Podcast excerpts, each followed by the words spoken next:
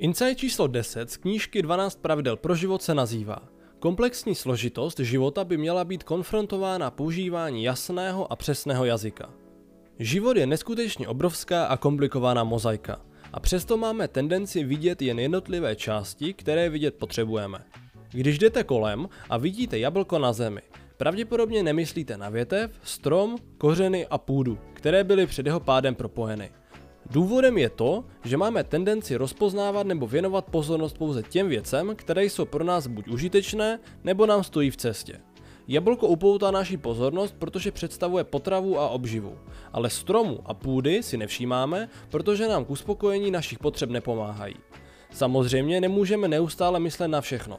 Na to je ten náš svět příliš složitý, takže mysl věci zjednodušuje a usnadňuje nám život.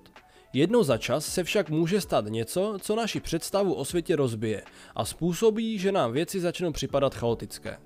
Proto je nesmírně důležité pravidlo číslo 10. Používejte přesný jazyk.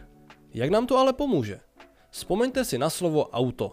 Asi všichni víte, co auto je. Je to vozidlo, které nás dopraví z bodu A do bodu B.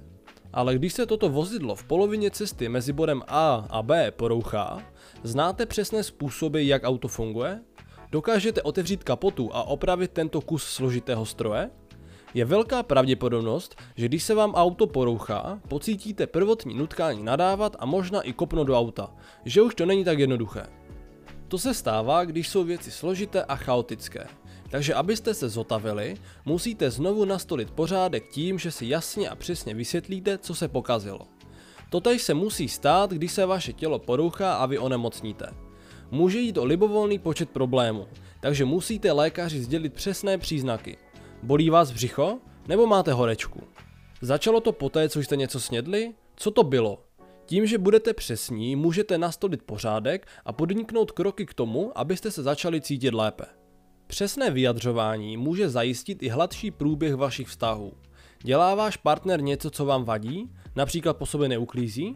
Čím dříve k němu budete upřímní a přesní, tím snažší bude váš život.